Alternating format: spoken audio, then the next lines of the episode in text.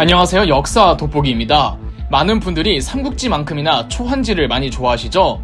초나라 항우와 한나라의 유방의 대결, 중국사의 기틀을 마련한 한나라의 건국 이야기, 장기의 배경이 되는 소설만큼이나 영화만큼이나 극적이었던 유방과 항우의 대결 정리해드리겠습니다. 방대한 양을 10분 만에 정리하려다 보니 내용이 다소 깊지 않을 수 있다는 점 양해 말씀 부탁드리겠습니다.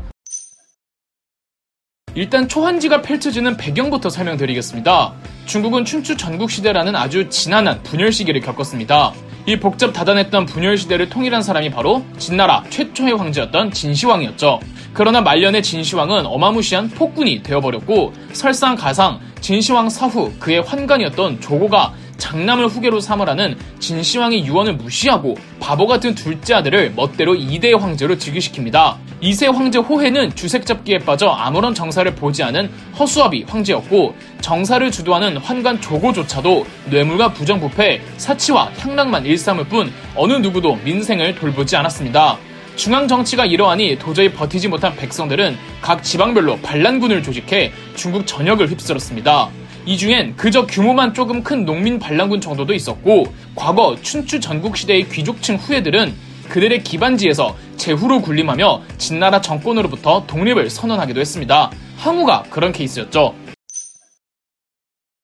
진시황이 중국을 통일하기 전에 중국의 동남부 지역엔 초나라라는 나라가 있었습니다. 결국엔 뭐 진시황한테 통일된 나라인데 항우의 항씨 가문이 과거 초나라에서 유력한 명문 집안이었습니다. 환관 조고와 이세 황제 호해의 폭정이 계속되자 항우와 항우의 삼촌이 함께 거병하여 옛 초나라 영토에서 진나라 관리를 죽이고 초나라를 재건합니다. 항우와 항우 삼촌은 옛 초나라 왕실 후에 한 명 아무나 찾아다가 초나라 왕으로 모시고 진나라를 멸망시키기 위한 전쟁에 나섭니다. 항우가 부인 우희와 결혼하고 항우의 애마이자 명마였던 올추를 얻은 것도 그리고 항우 평생의 스승 범증을 만난 것도 이 시점입니다. 항우는 힘이 장사였다고 하죠. 항우를 일컬어 역발산, 즉 힘이 산을 뽑을 만했고 기계세, 즉 세상을 뒤집어 엎을 만큼의 기백이 있었다고 할 정도로 중국 역사상 최고의 무인으로 손꼽히는 한 사람입니다. 항우에 비하면 유방은 정말 개천 출신이죠.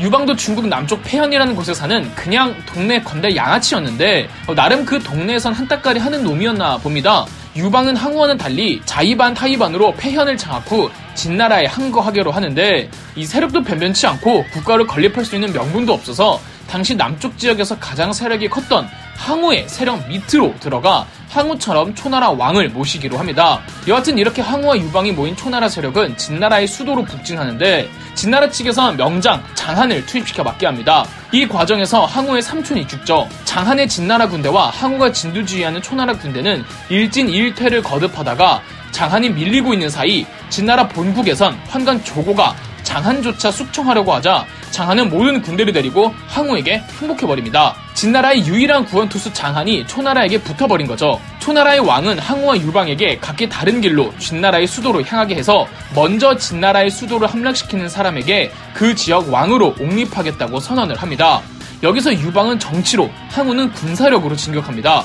무슨 말이냐면 항우는 무조건 싸워서 상대방을 죽이고 진군한다는 생각이었고 유방은 철저히 이미지 메이킹으로 승부했습니다.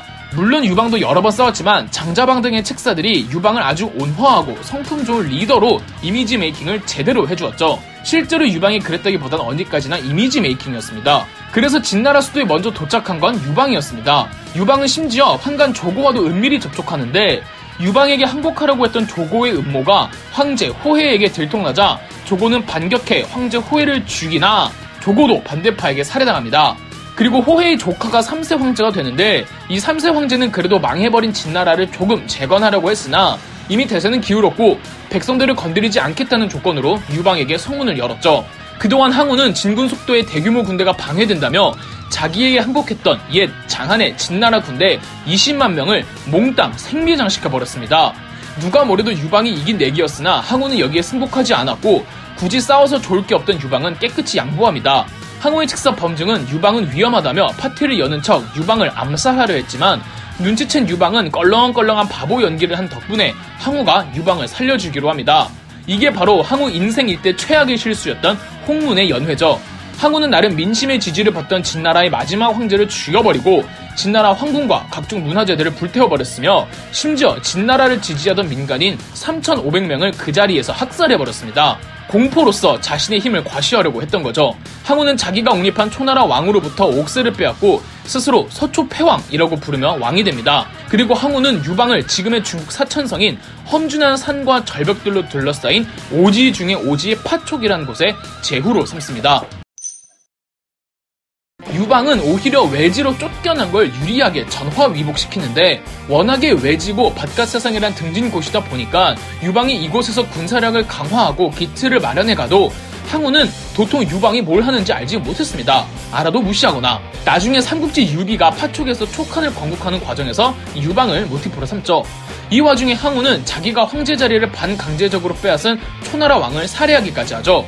유방은 자신이 가장 심적으로 의지하고 믿던 소하의 추천으로 한신을 대장군으로 임명했고 한신의 진두 지휘하에 유방의 세력은 완전히 개편됩니다.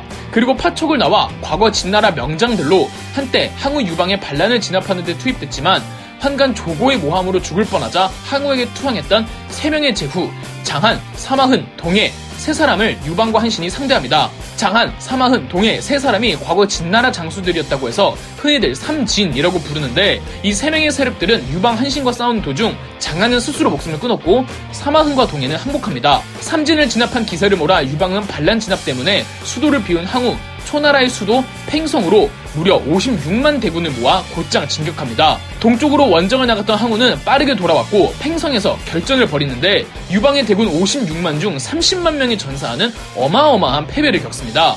유방의 이 결정적인 패전이 팽성 대전인데 대중적으로 알려지기론 계속 공을 세운 한신에게 질투심을 느낀 유방이 한신을 제끼고 본인이 군대를 지휘하다가 그렇게 됐다고 하는데 실제 역사서를 보면 한신도 팽성 대전 당시에 전장에 있던 것으로 보입니다. 그나저나 이 팽성으로 진격할 때 유방 한신의 세력도 정말 컸는데 그걸 개박살낸 항우의 돌격형 공격력도 참 대단하죠. 팽성 대전의 패전으로 유방에게 붙었던 지방 제후들이 대거 다시 항우에게로 돌아갑니다. 다행히 장자방이 항우의 최측근들이었던 팽월과 영포를 포섭하고 한신이 반기를 든 지방 제후들을 토벌하러 출정했으며 유방단에선 유방 나름대로 항우와 항우의 스승 범증을 이간질시켜서 항우의 브레인이었던 범증을 제꼈지만 여전히 항우가 유방을 압박하고 있는 형국이었습니다. 지방 제후들을 정복하러 간 한신이 가장 강력한 다섯 개의 제후들을 모두 토벌하는 데 성공하면서 그나마 전세가 나아집니다. 그 유명한 배수의 진이 나오는 것도 이때입니다. 그런데 유방이 목숨 걸고 항우로부터 탈출해 한신에게로 도망갔을 때 한신이 자고 있었던 일화부터 이런 한신의 사소한 실수들이 유방의 심기를 점점 건드립니다. 지방 제후들을 모조리 토벌한 한신은 유방에게 본인을 제 나라의 왕으로 옹립해달라고까지 요청드리는 선 넘는 요구를 해오는데 장자방의 설득으로 유방이 한신을 왕으로 옹립해주긴 해줍니다. 유방과 항우의 대립이 계속되다가 영포, 팽월, 한신이 각자의 세력지에서 대군을 모아 항우를 고립시키려고 모였고 항우의 수도 팽성은 유방의 부장 중 탑급 명장 중 한 명이었던 관영에게 함락당하면서 오도가도 못하는 신세가 되어 해하라는 강에서 포위당합니다. 해하는 안위성 쪽의 양찌강보다 약간 더 위쪽에 있는 곳입니다. 유방, 한신, 팽월, 영포 등의 부대가 총 30만, 항우의 부대가 약 10만 정도였죠. 이곳에서 한신은 매섭게 항우를 몰아쳤고 누가 봐도 항우가 불리한 상황에서 항우의 최측근들마저도 전부 탈영했다고 합니다. 누가 봐도 승세가 보이지 않는 상황에서 항우의 부인이었던 우희는 마지막 날 밤 항우와 울면서 서로에게 노래를 지어 불러줬고 우희는 스스로 목숨을 끊습니다. 이 광경을 본 병사들은 모두 울었다고 하는데 이 이야기를 중국 전통 경극으로 만든 극이 바로 패왕별희입니다. 패왕, 즉 항우가 우희와 이별한다는 뜻이죠. 다음날 항우는 살아남은 28명과 끝까지 퇴로를 열기 위해 싸웠고 어, 각종 소설이나 매체에선 항우가 부하들만 배를 태워 보냈다고 하고 역사서에서는 항우가 남은 병사들과 함께 도망가지 않고 계속 싸웠다고 나옵니다. 뭐 한 명이든 뭐 30명이든 그 인원으로 기병 5천기와 싸우다가 어, 항우는 스스로 목숨을 끊습니다. 결국 아무도 항우와 싸워서 이기지 못했던 거죠. 이 전투가 유방과 항우의 마지막 승부였던 기원전 202년의 해하 전투입니다.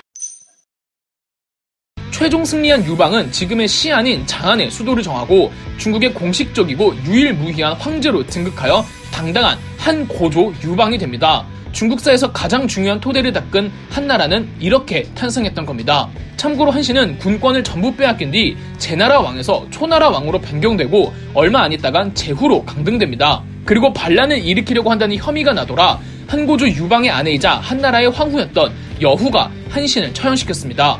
실제 한신이 반란을 일으키려고 했는지는 미스테리이며 이 일화를 토사구팽이라고 하죠. 더불어 한신만큼 입지가 컸던 팽어가 영포조차도 어, 모반주로 몰려 전부 처형당했습니다. 한고조 유방은 이런 지방 제후 혹은 지방 세력들을 전부 제거하면서 강력한 중앙 집권적 국가를 이룩했고 만약 한신이 스스로 왕이 되려고 하지 않고 유방 곁에서 유방을 모시는 신하로만 있었다면 소하나 장자방처럼 화를 피할 수는 있었을 겁니다. 초한지의 결말을 두고 31살이라는 젊은 나이에 그 정도 강력한 무예를 갖고도 패배한 항우를 연민하는 시선이 지배적입니다. 그런데 항우가 죽인 그 많은 죄 없는 민간인들이 보면 어떨까요? 항우는 살짝이라도 자기 심기를 건드리면 누구든지 잔인하게 피를 보고할 만한 성격이었습니다. 항우는 죽는 순간까지 자기를 버린 하늘을 원망했지 본인이 무능하다거나 뭐 본인이 부족해서라고 전혀 생각하지 않았습니다.